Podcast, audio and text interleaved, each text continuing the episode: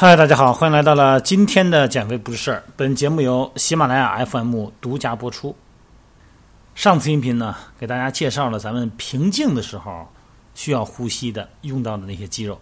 那么今天这节呢，咱们介绍一下咱们使劲儿的时候用力的呼吸的那些肌肉。那么您会说，哎呀，怎么端教好像有点无聊哈？你讲这些干嘛呀？我们又不是研究生理学的。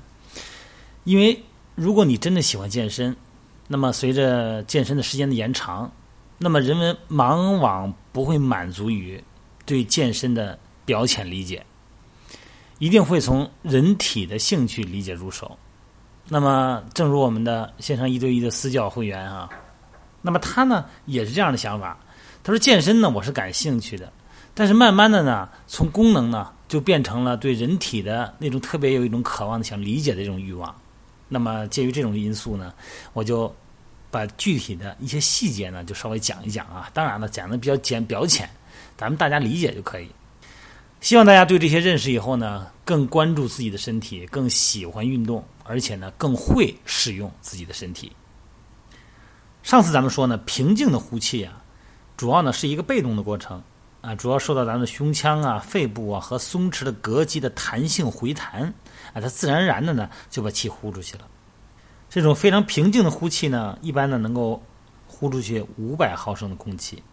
那么在咱们用力呼气的时候，那么需要的肌肉呢，这需要主动的收缩来加速，来快速的减少胸腔的体积。那么用力呼气呢，咱们的肌肉呢，首先腹肌是一定要用到的。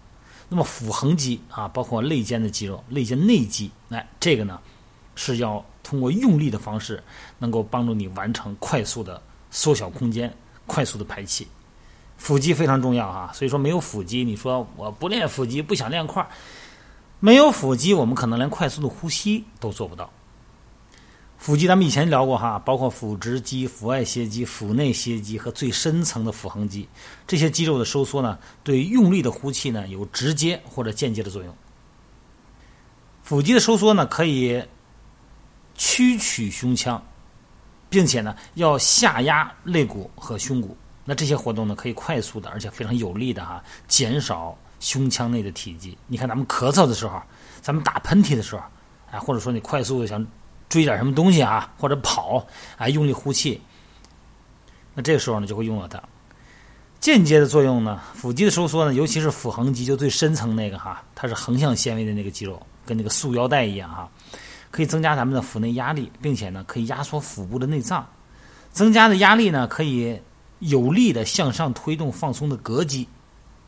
你往上推膈肌呢，就等于是帮着排除咱们胸腔内的空气了，对吧？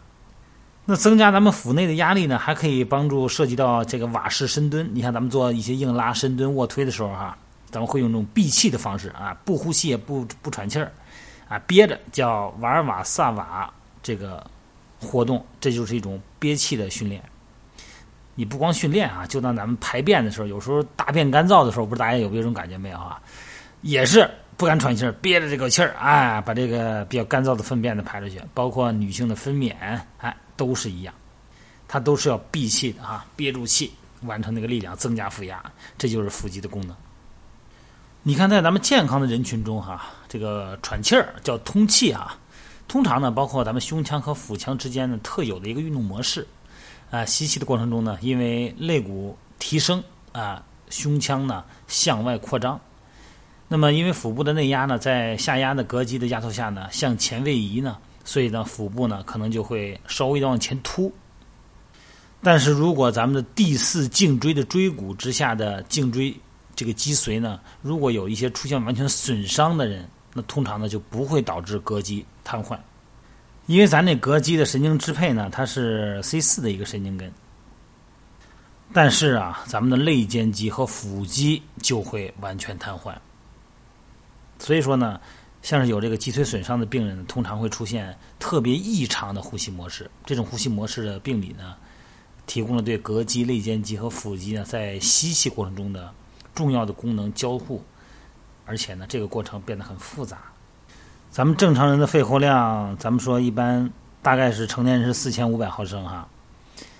那么，如果你 C 四神经这个脊髓损伤以后，一个人的肺活量呢就会直接降到三百毫升。为什么呀？刚才咱说过啊，腹肌也瘫痪了，这个肋间肌肉也瘫痪了。那么这个时候呢，就因为它整个是萎缩了嘛，就限制两千七百毫升空气的吸入。而且你损伤以后呢，整个肋间肌肉呢会变得更僵硬啊，增加的肌肉张力呢可能会充当胸壁的一个夹板。那么除了咱们吸气过程中呢，胸上部的压缩呢，而且有急性的这个颈椎髓脊髓损伤的人呢，通常在吸气过程中哈，会出现明显的腹部的前凸，因为松弛嘛，而且麻痹的腹肌，给这个腹腔的容降的迁移提供了很小的阻力。往往有这个颈部神经损伤的人，呢，坐着喘气呢会容易一些。膈肌的顶部呢，哎，它在比躺着的位置相对来讲呢，它坐着呢。再带上一个收腹带，那这个腹带呢，就可以给它的下压的膈肌呢提供一个有力的阻力，这样可以刺激呢咱们前臂、前腹部的肌肉呢，它产生一个结实的对抗力啊，可以逐渐有恢复作用。所以说，你说这正常人哈，好像这个呼吸呢也没有什么讲究的哈，从小到大自然而然都会呼吸，但是一运动的时候呢，这个呼吸的模式啊，进气量对氧的要求不一样了。尤其呢，是对一些身体有异常的情况的朋友们，啊，大家呢慢慢呼吸呢，就会变成一种代偿情况。有的时候是坐着，有的是俯身，哎，有的时候可能侧卧，呼吸更舒畅一些。所以说，健身呢，它是一把双刃剑。还是那句话，根据自己实际情况，你不要照搬别人那一套，做好了就会有运动康复的作用。就会让身体更好。如果做不好呢，就会放大那些已经出现的或者是隐性的一些病理，那么就会把它变得很严重。希望大家能够快乐健身，能够清楚的认识自己的身体，选择一个适合自己的训练模式。好了，各位，今天就聊到这儿了。